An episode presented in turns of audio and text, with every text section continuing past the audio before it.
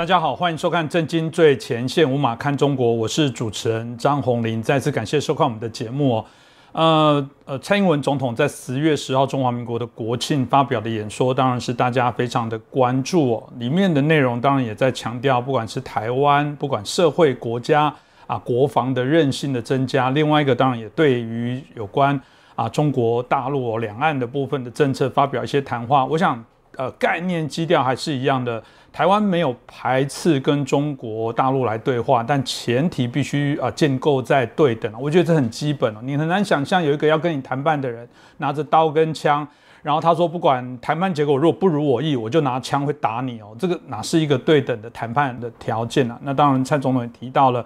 啊，台湾啊的民主价值的重要，对全世界非常的重要，也是一个示范性。当台湾的民主受到威胁，也等于是全世界的民主价值受到挑战哦。当对照在十月十六号中共的二十大的召开，大家很关心啊，习近平或者整个二十大里面有哪些的内容，所以。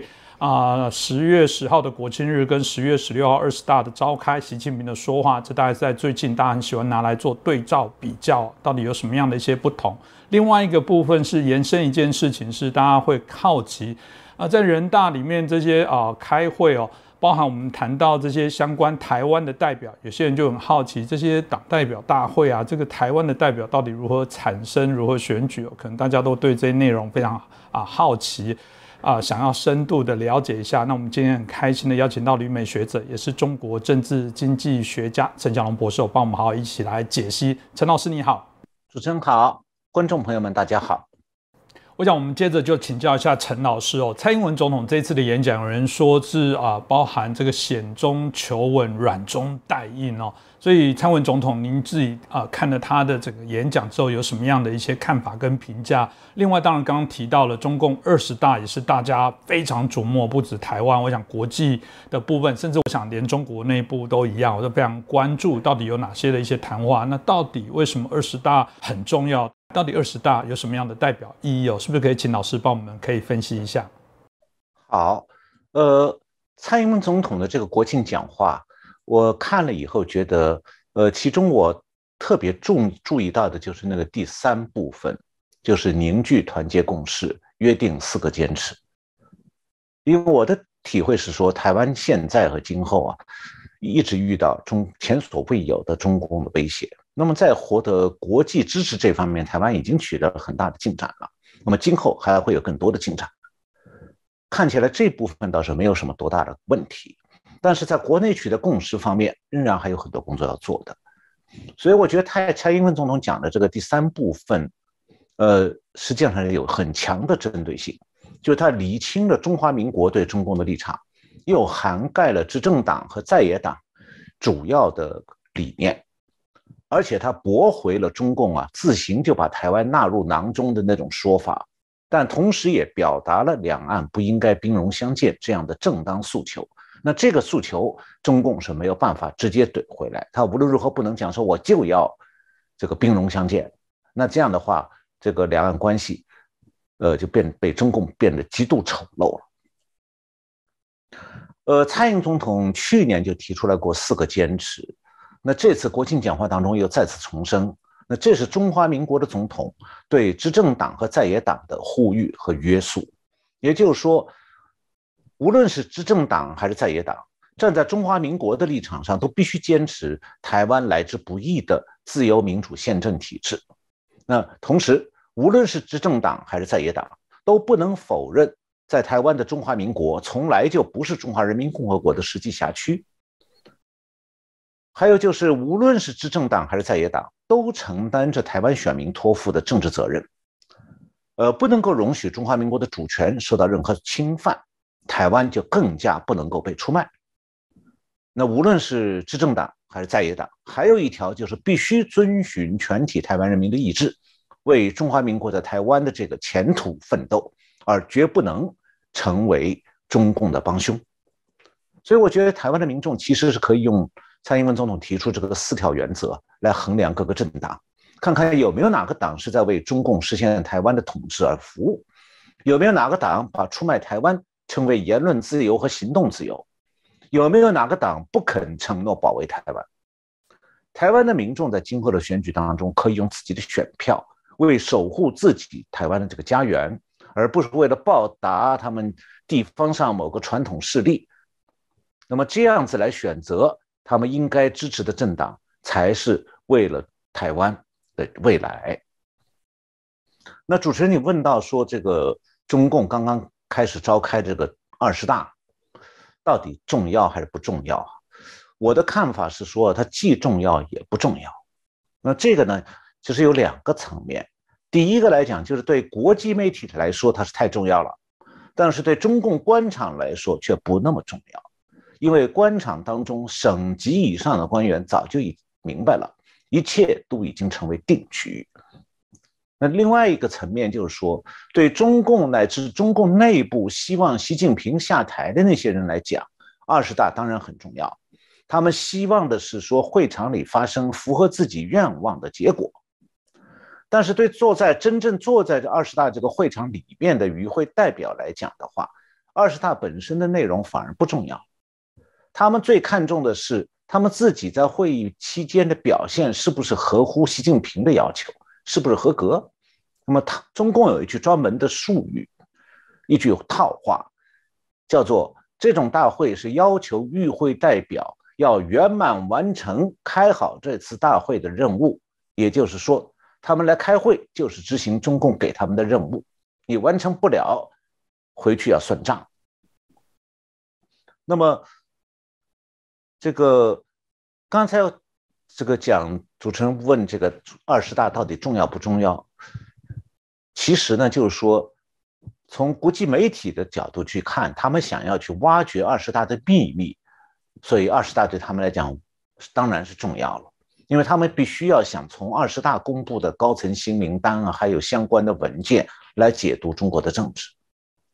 但是二十大开会的时候，各个省主要的负责人都已经到场。他们会很好奇，二十大最高领导人当选结果有意外吗？完全不会的，他们早就知道习近平连任这一个事，是高层已经同意了的。那么与会代表呢？这个在这个会场上是一个比一个听话，没有人有胆量出来批逆鳞的。所以二十大在中共官场当中并不那么重要，对他们来讲啊，这个就是像一场活报剧。演完就拉倒了。那演出之前的剧本早就写好了。虽然说具体看过剧本内容的只是中共高层的少数几个人，但是中共官场上的人早就猜到了剧本内容。他们要没有这样的本事去猜剧本，他在中共官场里就不要混。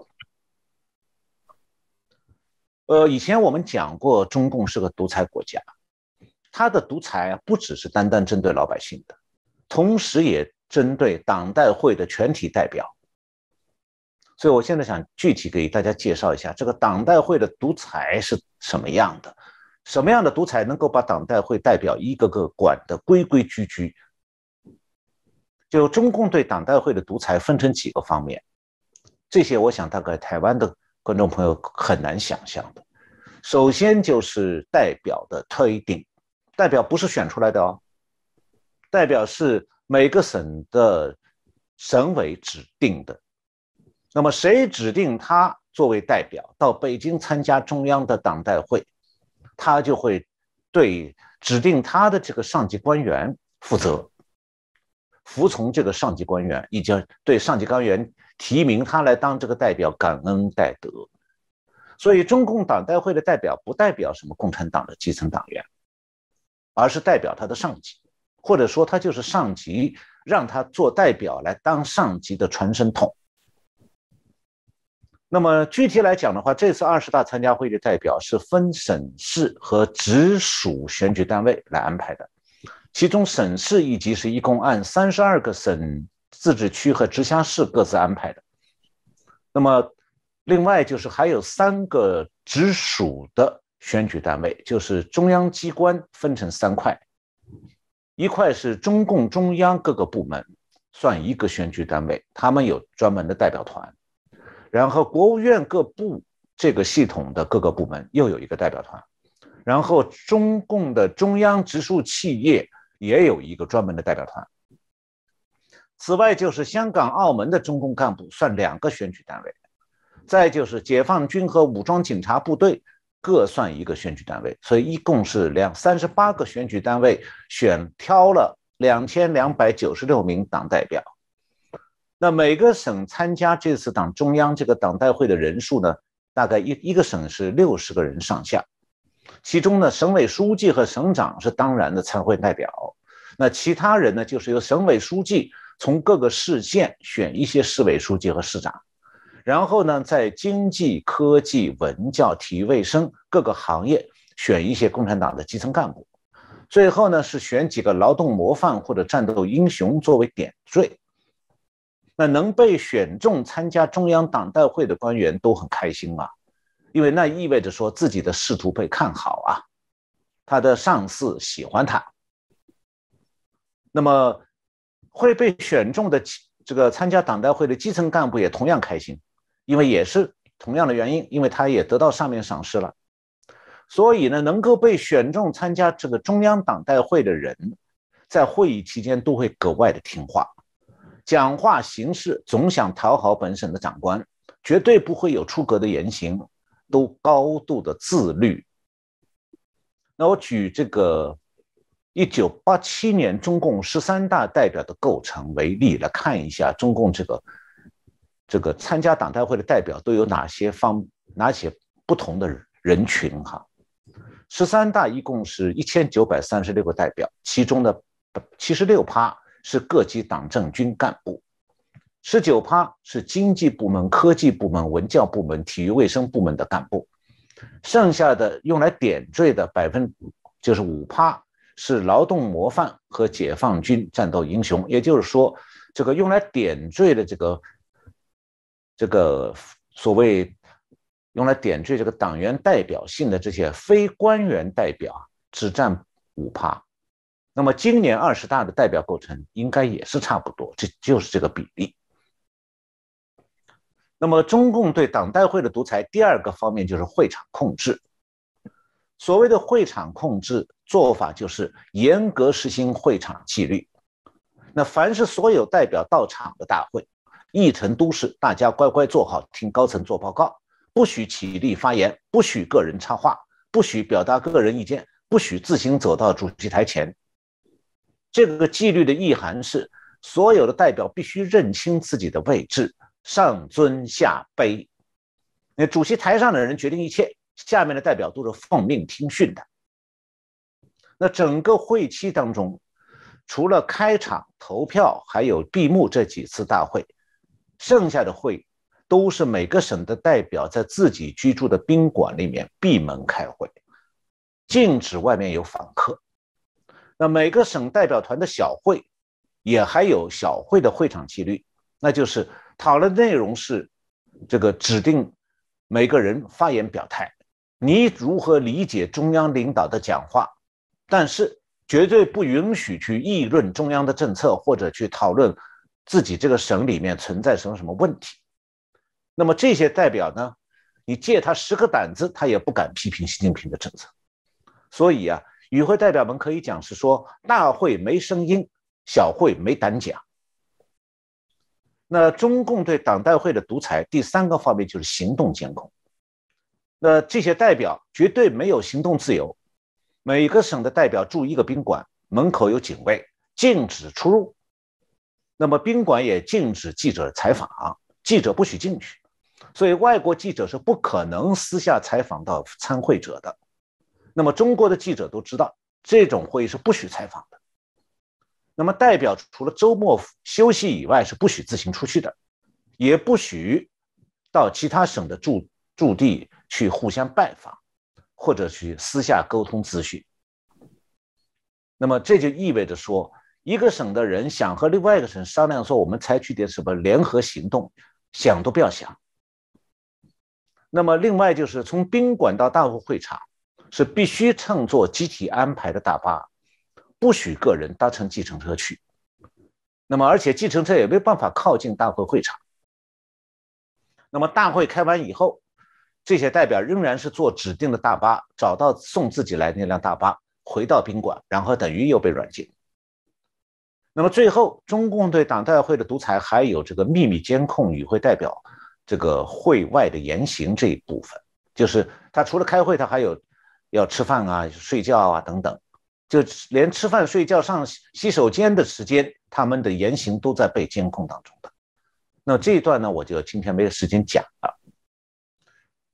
总体来讲的话，就中共建立政权之后，就实行了会议管控的制度化，这样的管控啊。比苏联还要严格，所以呀，如果有人指望说与会代表在会场上各行其事、发动反袭政变，让中共高层就顺从，这简直就是天方夜谭。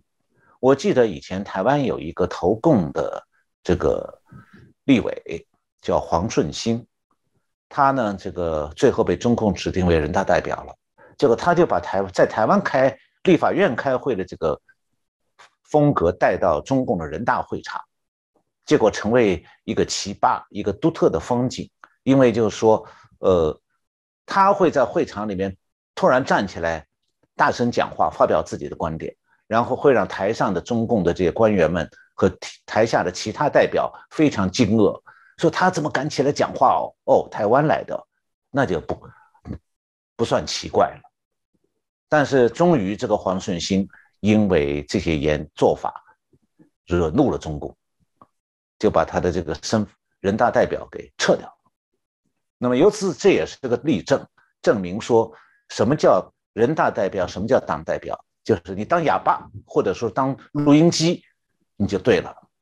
是哦，谢谢老师刚刚提到，难怪会所谓的重不重要的部分还是看是谁啊？对于有些人来说，那就是去演戏哦，过个场而已哦。当有些人如果在中间想要来做点一些不一样的改变，或者做一些相关的一些调查，当然也许会很好奇这些发展。那我就很好奇，延续刚刚老师也提到了这个过去有台湾跑过去的这些立委哦，然后成为人大。我们蛮好奇的，第一个部分是刚刚提到的，是一般其他的这些代表的产生。那我们好奇，那谁来决定这些党中央的高层？另外一个部分是台湾的代表，怎么会有所谓的台湾的党代表，或者是啊人大的这些代表？是不是也请老师可以帮我们说明一下？呃，中共的二十大宣称他有台湾代表的，那么台湾的观众朋友们一定很好奇，中共呢？我们也都知道，他在台湾有很多秘密党员，现在也如此。那是不是从这些中共在台湾的地下党员当中选选举出来到北京参加二十大的代表呢？其实不会了。那如果中共真这么做的话，情治单位很容易掌握啊。那中共没有那么笨了，他在台湾的秘密党员不会去被找去开这个会的，而且都是单线联系，互相不会暴露身份。那么，中共党代会的台湾代表是怎么什么人？其实他们不是中华民国的公民哦，他们的台湾代表身份是冒充的。这些人的多数啊，不过就是说他祖籍属于台湾的那个中华人民共和国的公民，他就生在大陆，长在大陆，也许甚至这个祖籍都不是他父母的祖籍，可能是祖父辈的祖籍。或者外祖父辈的祖籍，那只有极少数是生在台湾，后来去了中国。比方讲，一个中共干部，如果他的父母当中有一方的籍贯是台湾某县市的，那他按照籍贯算代表台湾。那么，中共每次开人代会或者党代会，就会从这样的有台湾祖籍籍贯的人当中挑选出组成一个特殊的代表团，叫做台湾省代表团。那么这次二十大开会，祖籍台湾的中共党员代表一共是十个人，组成了一个台湾代表团。这些人分别是北京、上海、海南、福建、广东、苏州、河南、吉林、广西这些地方的台联会长。那加上一个全国台联会长，一共十个人。十个人当中，其他九个都是我刚才讲的祖籍跟台湾有点关系而已。只有一个人叫卢立安，这是真台湾人。他生在高雄，大学是跑到中国念了以后投共了，然后被台湾注销了中华民国国籍的。他算是和台湾还沾点边。那么其他的人真的和台湾没有什么关系的。那么刚才我提到了这些个十个所谓台湾代表团的人有个共同身份，就是台联地方的台联会长。可能台湾很多人没有听过台湾台联会这个团体，它的全称叫做中华全国台湾同胞联谊会。它是一九八一年中共开始允许台湾老兵到中国探亲以后成立的。那台联会干什么呢？他平时是联络有台湾籍贯背景的中国人，然后配合台办工作，特别是去与那些去大陆的那些台湾人认相亲、攀关系。那至于台联会还会扮演什么谍报方面的角色，我想这个台商可能多少都知道一点的。那么接下来我主要就讲一下说这个中共啊是如何选择这些最高领导人，像江泽民啊、胡锦涛、习近平，他们是怎么成为总书记的。那么我讲了这些这些情况以后呢，大家可以了解中共在这方面的习惯性做法。那那些身在中国的观众。可能我下面讲的一些情况，很多人也不见得就知道。呃，首先讲江泽民，江泽民是邓小平在一九八九年调兵包围北京，准备镇压民主运动的时候秘密安排的。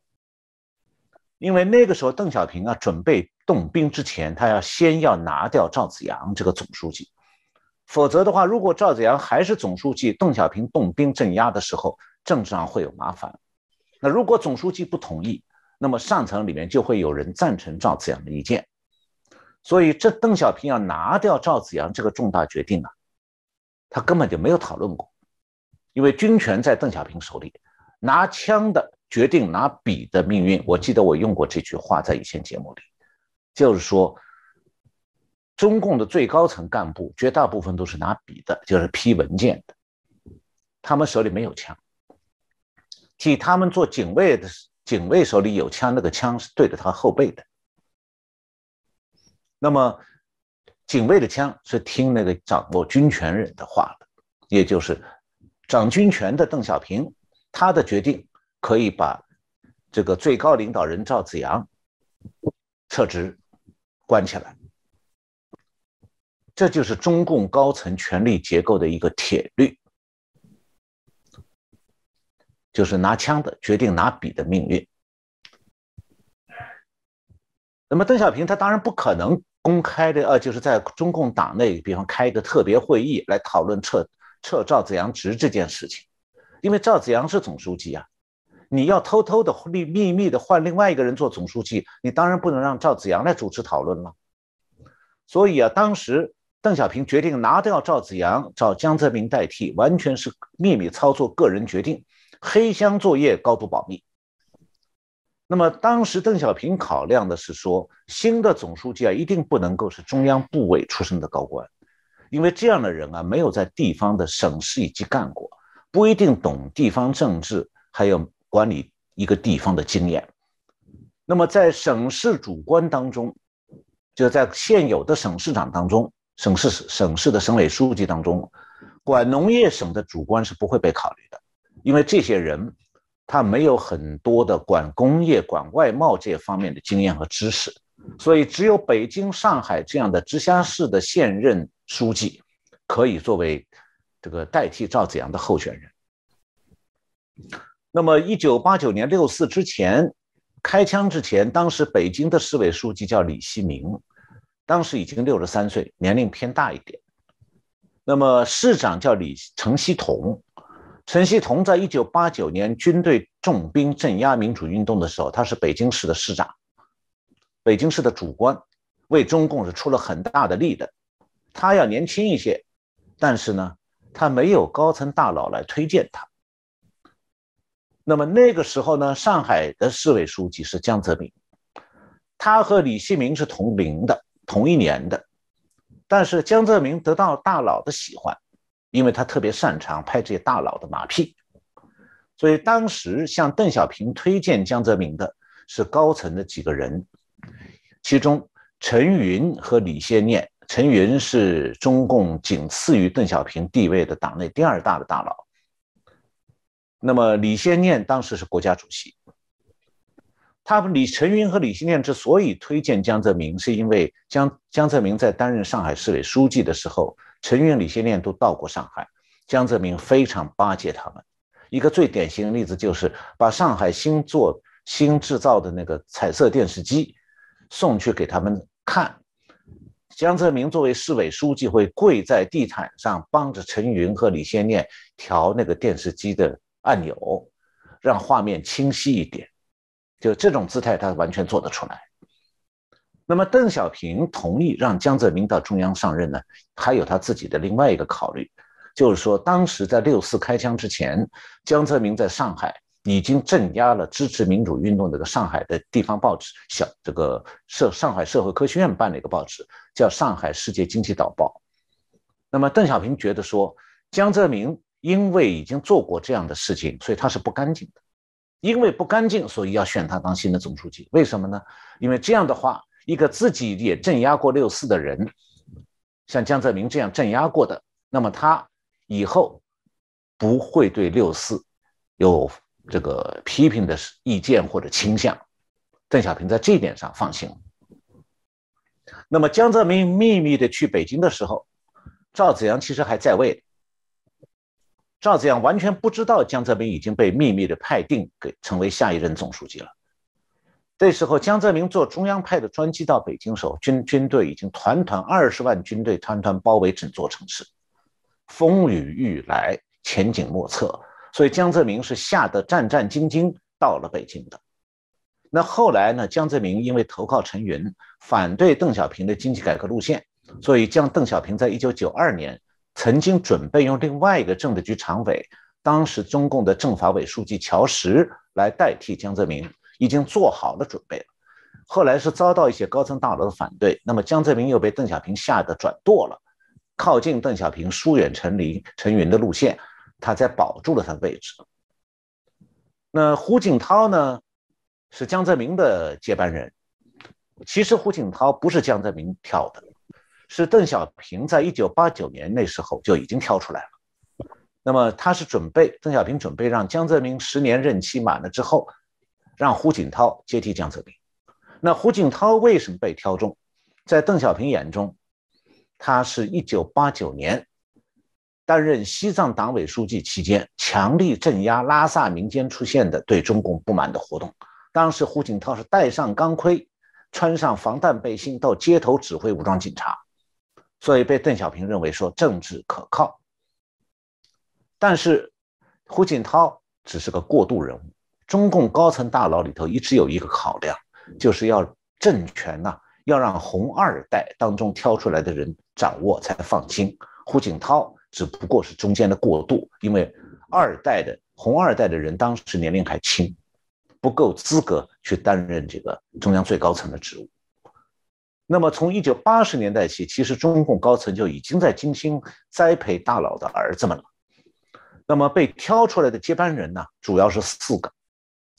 第一个是陈云的儿子叫陈元，第二个是刘少奇的儿子叫刘源，第三个是薄一波的儿子叫薄熙来，第四个是习仲勋的儿子习近平。在这四个人当中，习近平排名最后。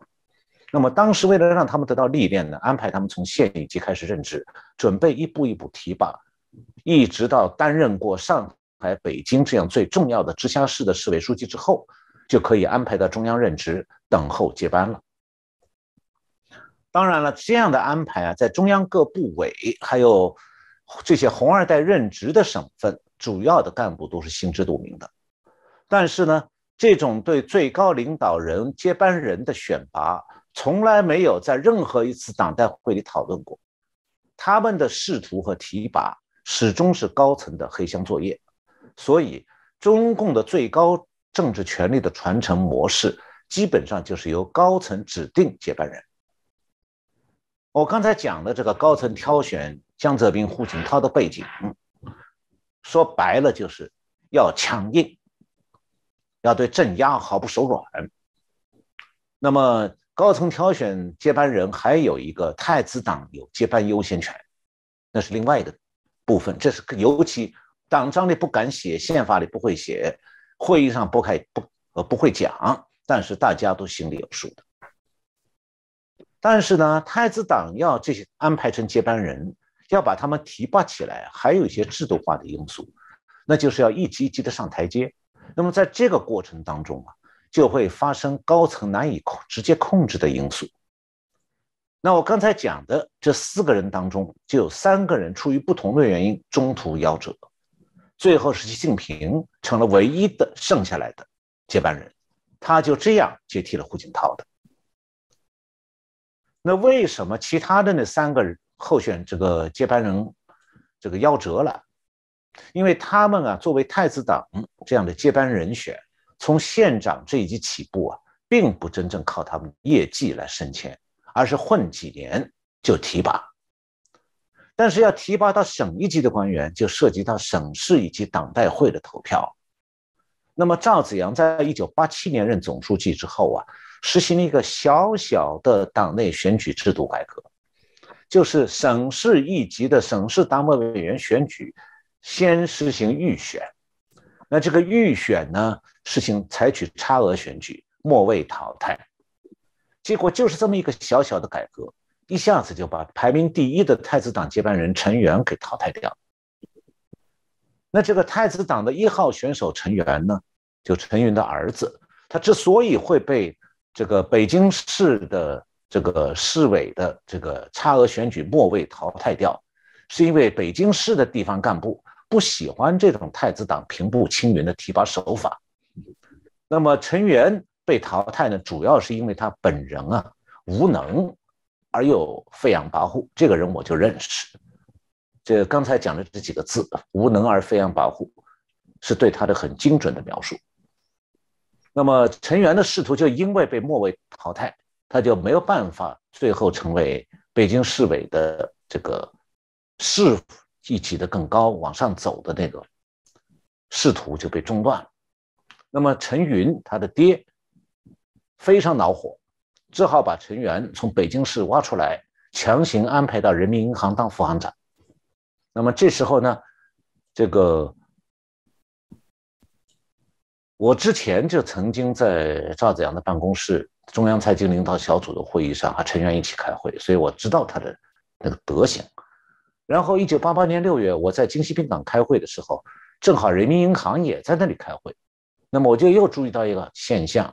因为每天的午餐、晚餐都是在同一个餐厅吃饭，那我就注意到说，每次成员到餐厅的途中，就从会场走到餐厅，前前后后都是人民银行的干部，独独成员身前左后，呃，这个身前身后前后左右，五米范围之内没有一个银行的人，谁都不肯跟他走在一起，更不跟他讲一句话，假装没看见他，看得透明的。那么他到饭餐厅以后。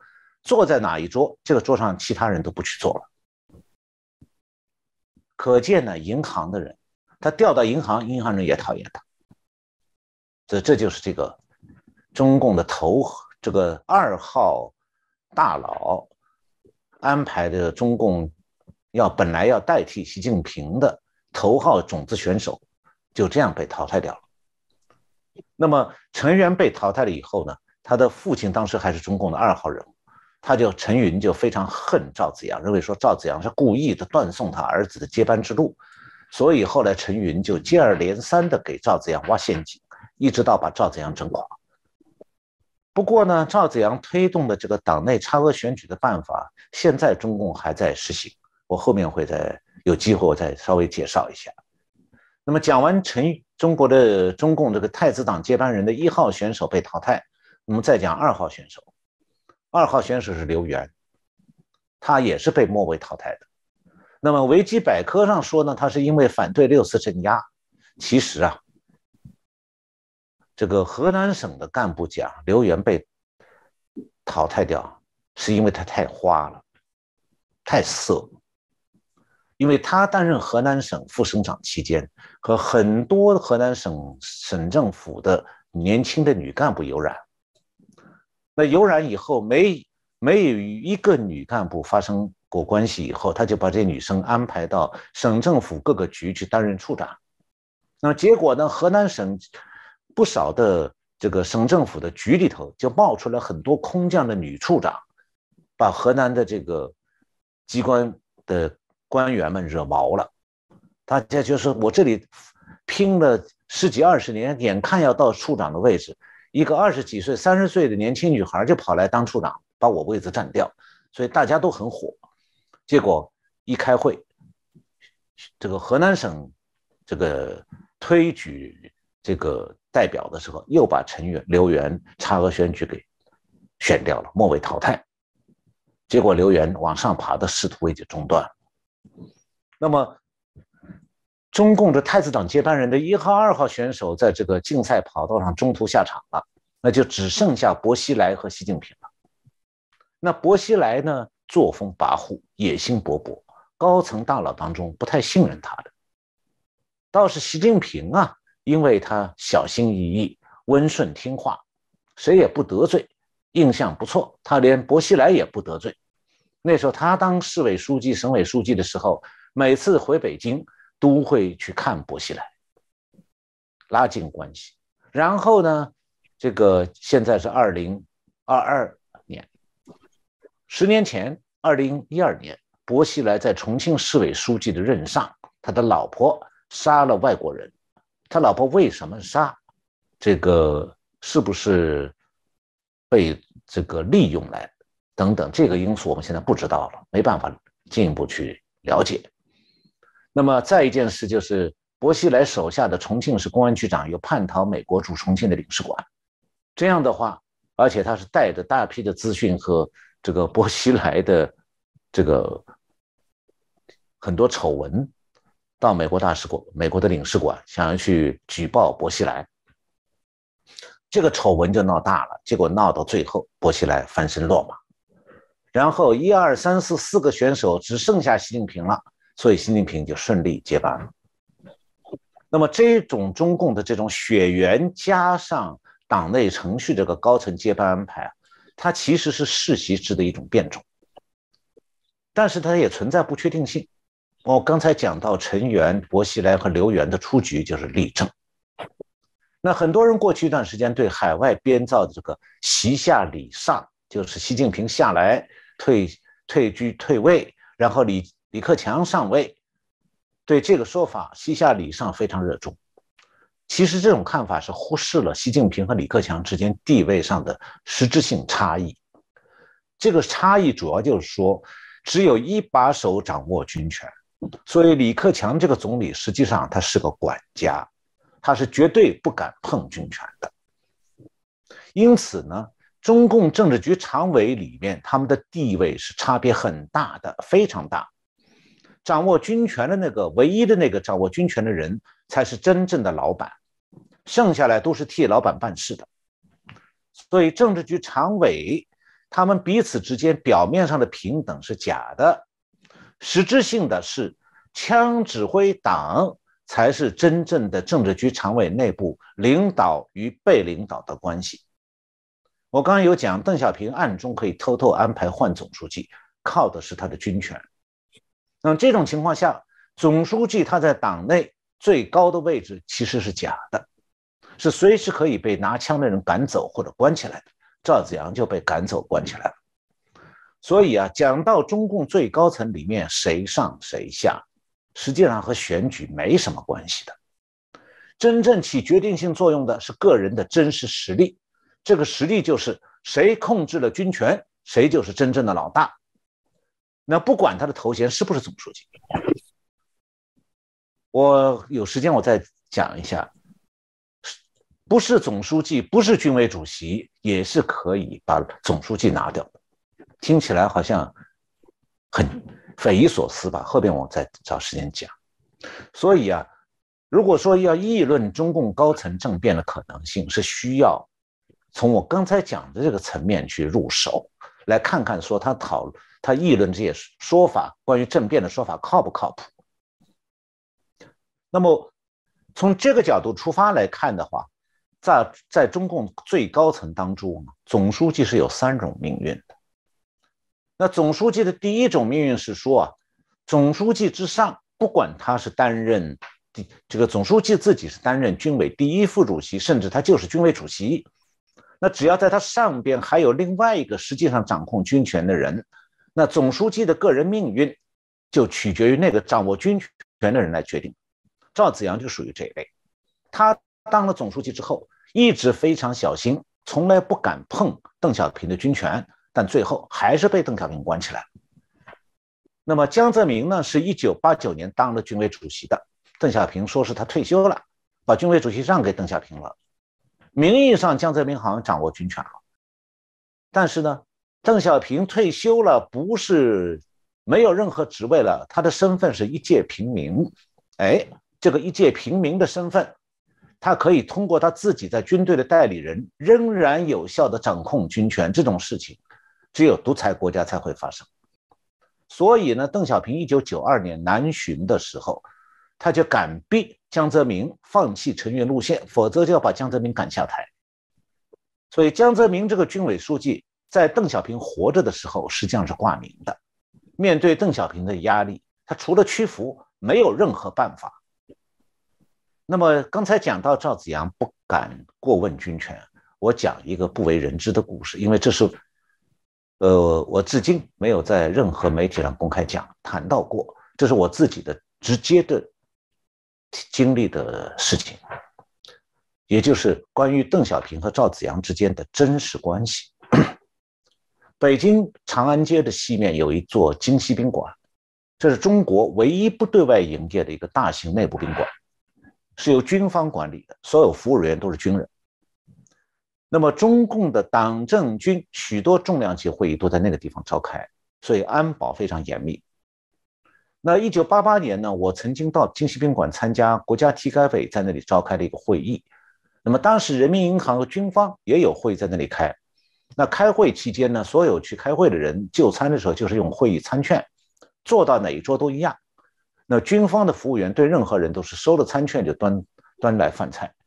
那有一天午餐的时候我去晚了，所以这个只好和几个老军人在一桌吃饭。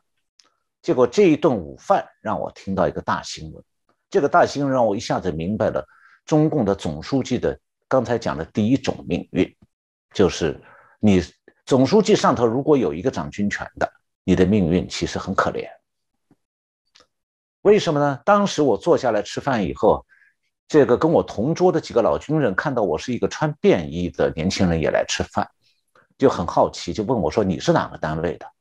我回答说：“我是国家体改委。”哎，没想到接下来那将军当中有一个毫不客气，张口就说：“你们那个赵子阳没种。”这是个山东人。他说：“这个你们那个赵子阳啊，是因为赵子阳以前多年啊，一直担任总理期间，他就兼任国家体改委主任，那算是我的直接的顶头上司，名义上的啊。那么这个将军是山东人。”所以山东话里讲的没种，就是没胆量。那我就笑着一边吃一边问他：“我说为什么这样讲呢？”那么这个将军就回答：“他说我们军委副秘书长刘华清啊，三次找赵子阳汇报军队工作，赵子阳都不肯见。那么当时呢，我一九八八年的时候，中共是在一九八七年开十三大的，开过十三大以后，邓小平是军委主席，赵子阳作为总书记。呃，新新任的总书记兼军委第一副主席。那按照赵子阳表面上的军内职务，他和邓小平一样，都是军委副秘书长刘华清的上司。那刘华清有义务向新上任的上司赵子阳报告军方工作。那么赵子阳听取刘华清的汇报也理所当然呢。但是呢，赵子阳不想管军队事务，连听都懒得听。这是这个将军的。一句话告诉我的资讯，我从里头听出了至少两层意思。第一，这位将军和其他一些将军，我们同桌吃饭的几个将军，原来对赵子阳是有好感的，但后来又觉得赵子阳不争气，这一层意思。第二层意思就是军人不懂政治，他不明白刘华清找赵子阳要汇报工作。是邓小平给赵子阳挖坑、挖陷阱，来测试赵子阳的忠诚度。那为什么邓小平要给赵子阳挖陷阱？赵子阳不是他提拔起来的吗？那还有，就赵子阳为什么躲着不见军委秘书长、副秘书长刘华清？那么在京西宾馆开了几天会之后呢？我是找机会了解了一下这个将军讲的这件事儿，结果发现是真的。就赵子阳确实不敢见军委副秘书长刘华清这个下属。那刘华清他心里是明白的，他只对邓小平个人负责，因为刘刘华清本人就是邓小平安插了在军委担任副秘书长提拔起来的。但是刘华清也非常清楚，赵子阳这个军委第一副主席啊是挂名的，那军方只听邓小平的。那既然如此，为什么刘华清三番五次要求见赵子阳呢？应该讲只有一种可能，那就是邓小平要刘华清去找赵子阳汇报。那既然赵子阳这个军委第一副主席是挂名的，不能针管军队的事，为什么邓小平却坚持要刘华清反复找赵子阳这个挂名的军委副主席来汇报？这就是邓小平在挖陷阱，他要测试一下。看看赵子阳是不是敢听刘华清汇报？有先例哦。赵子阳之前的总书记胡耀邦曾经是赞成邓小平退休，也试图接任军委主席，因此他稍微过问了一下军方事务。结果是胡耀邦被邓小平找借口干掉、除掉，因为邓小平不容许任何人动到他手中的军权。那么，当然赵子阳是明白这一层的。所以呢，刘华清几次找赵子阳汇报，赵子阳都托辞避开，为的就是避嫌，不要让邓小平怀疑赵子阳想碰军权。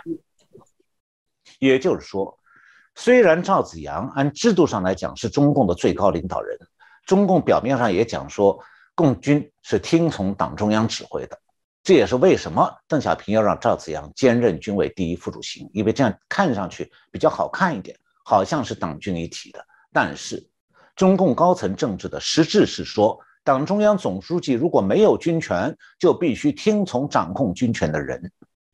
所以，赵子阳这个总书记知道自己只是替邓小平办事的，邓小平不高兴了，随时会把赵子阳一脚踢。这就是为什么赵子阳必须小心翼翼地用拒绝刘华清向自己汇报工作。来向邓小平表白说：“我没有过问军权的心思哈，小平同志，你请放心。”那么一年以后，北京发生了民主运动，邓小平马上就背着政治局常委会，偷偷到武汉秘密调动了近二十万野战军，让部队包围了北京。当时负责调动的军委副主席杨尚昆，在军队高层会议上讲过一句话，他说：“我们这次是先调兵后戒严。”所以这个。调兵这件事在戒严之前就完成了，是违宪的。这种事情在中共眼里头都很正常，违宪没什么了不起，宪法算个屁。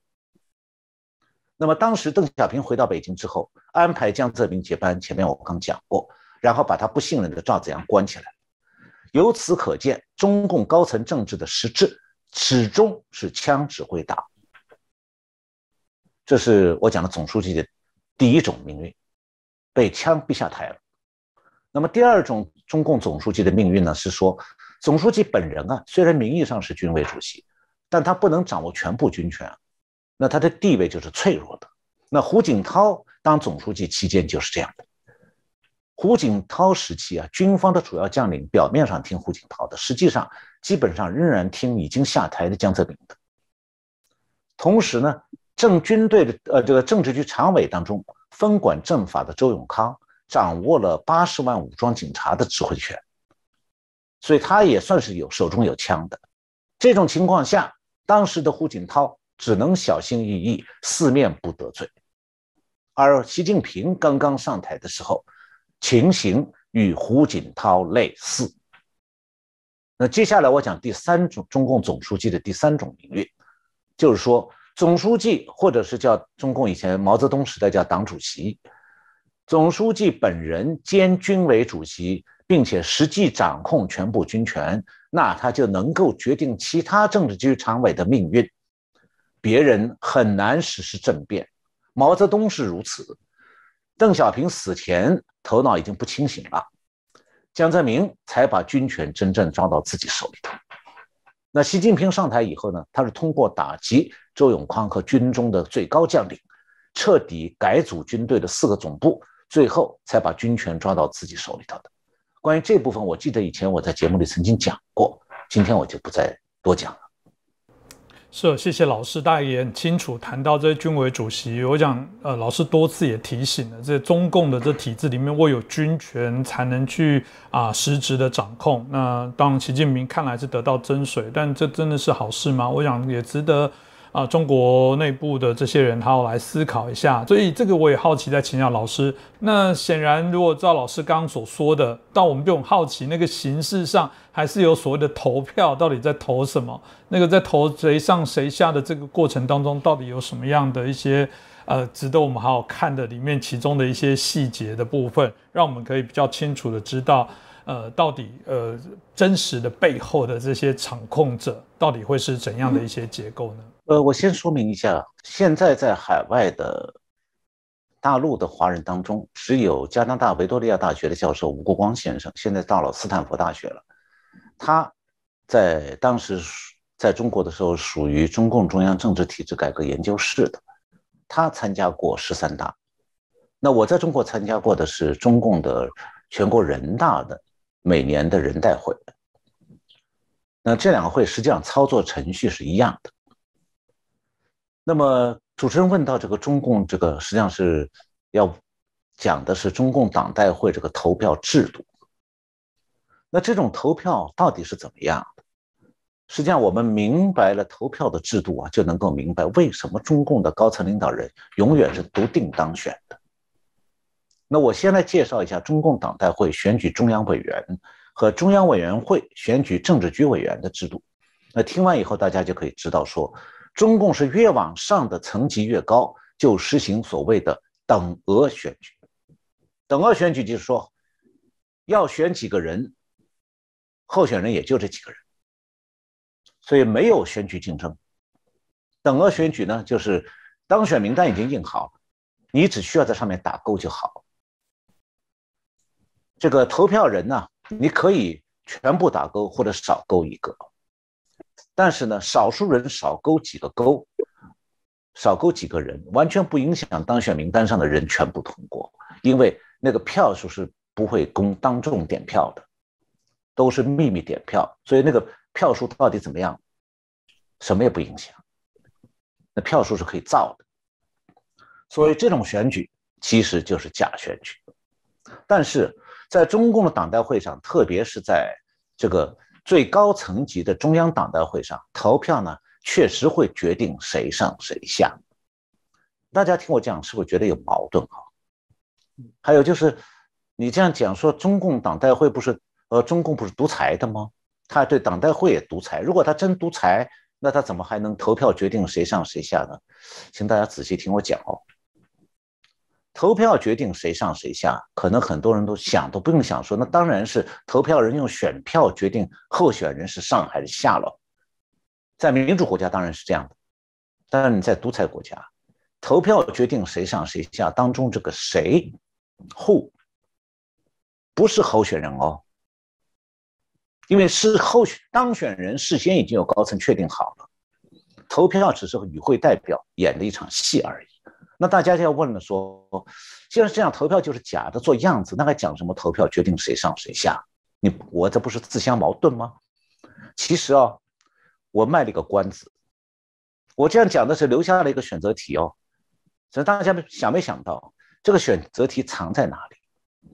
这个选择题就藏在投票决定谁上谁下当中的谁里面了。因为大家都不会去想说，这谁上谁下的谁，除了候选人还能指别人吗？对，没错。既然独裁国家的当选人是高层事先决定好的，那么除了当选人，还有谁会因为投票而下台呢？有啊，太多了。为什么他说太多了？其实很简单，事先确定当选的人只有一个，投票是几千人哦，两千多人。那独裁国家的党代会上面投票决定谁上谁下的真实含义是说，你投票的时候，如果不是按照高层的意思投给当选人，那你投完票以后，你自己的官位就完蛋了，你就要下。所以你投错票或者是这个投票显得不够乖，你就会被干掉。所以谁上谁下的意思是，投票人。你借投票的机会表示你的忠心，表示的不够，你就要滚蛋，要完蛋。独裁制度的实质特征就表现在这里了。所以，中共是用独裁来实现舆论一律、认知一律、行动一致，最后就是连中共党代会选中央委员也要做到投票一致。那中共的党代会从十三大到现在的二十大，规定啊，它只在与会代表选中央委员的时候，第一轮实行差额选举。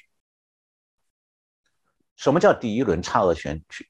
就是中共央委员的选举是两轮制，第一轮不是正式选举，叫做预选。那么预选的时候实行差额选举，就是候选人可以比当选人多一点。据中共媒体报道说，中共十六大的候选人人数预选的时候比这个预选的当选人多百分之五，多百分之五就五趴。那中共十七大多八趴。十八大多九趴，估计二十大这次可能是多十趴。但是，中央委员的预选结束以后，这个名单不会告诉全体代表，而是中共高层自己秘密掌握。完了以后印出来一个正式选举的选举名单，那变成等额选举了，就是名单上就是这些人，一个名字不许加，一个名字也不许不勾。所以，凡是在高层确定的名单上的人，多定当选。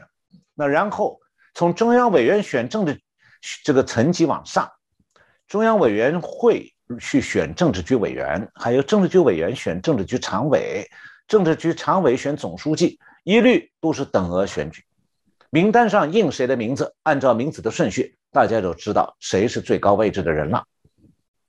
另外呢，中共党代会全体代表选中央委员。选票是由每个省市代表团分别收起来的，这里面有文章哦。为什么？每个省市一共只有几十个代表，所以一共也就几十张选票。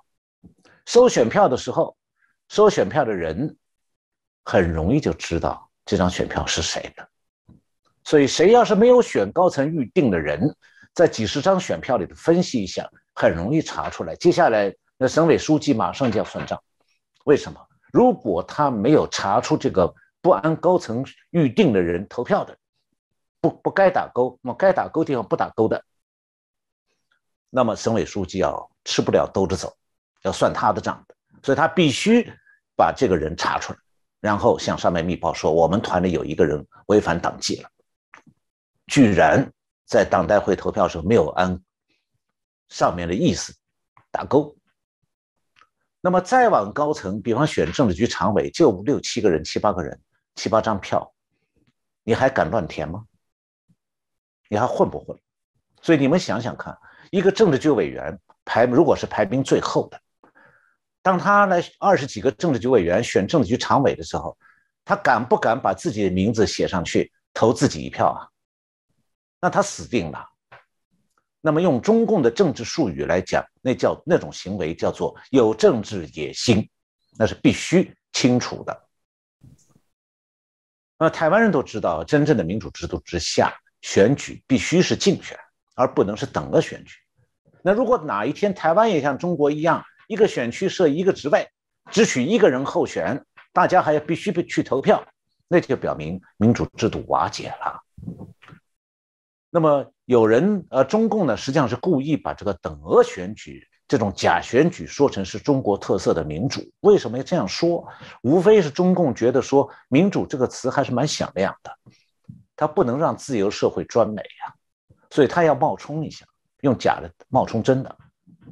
那如果实话实说，中共说那就只好把国名改掉了，把中华人民共和国改成中共独裁国，这样的国民好像。在国际上怎么也不好听，所以那些为中共涂脂抹粉的，不管是华人还是外国人，好像从来没有人公开出来赞美中共的独裁，他不会用这个字的。那毕竟啊，独裁这个词既丑恶又卑鄙还肮脏，所以谁要是公开赞美中共的独裁，自己就臭名远扬了。呃，也许我们观众有这个。海外的华人，国内的中国人也都听说过金灿荣、胡锡进这几个中国的名嘴，专门拍中国马屁的喉舌。但是就这几个名嘴喉舌，他们也没有一个鼓吹独裁万岁。是，我想老师今天也针对整个中共的选举制度哦，包含台湾人大的人民代表的这部分怎么产生哦，大家也让大家给更清楚的一些轮廓。的确啊，中共过去也说它也是民主啊，这个中华人民共和国也是用人民啊，但真实了解它的状况。根本就还是共产党的这些啊党二代、党三代，所有的部分在掌控中国的资源，继续在奴役中国的人民。但大家浑然不知，或者知道的也很难改变哦。刚刚讲到等额选举，在台湾有时候会称同额选举啦。简单的说，看来一个好像是民主制度，老师说的，好像可以决定谁上谁下这么样的神圣。但问题是，他的人选都摆定在那边，你还是只能从他指派的人来挑选。这样的选举选出来的意义不大，大家等于是就是一个形式上，而且这个选举过程当中也不透明、不公开，谁知道最后公布的名单是否真的经过这些比较完整的检核跟检视？那我很难想象有人为什么现在对于台湾、对于认知作战、对于有一些的挑战反思，然后提出说哦，台湾这个好像变得什么复辟，走向独裁威权。这比起中共而言，我们怎么比得过他的威权跟独裁？谁只要是呼应、去赞美中国这种反民主、独裁，然后我们觉得肮脏、邪恶的一些方式，那不就等同就是啊否决台湾自由民主的一切？我想，我们不管怎样，我们一定要为这件事情继续在台湾捍卫哦。今天再次感谢陈小龙博士，也感谢大家的收看。谢谢洪林兄，谢谢我们的观众朋友们收看我们这个节目。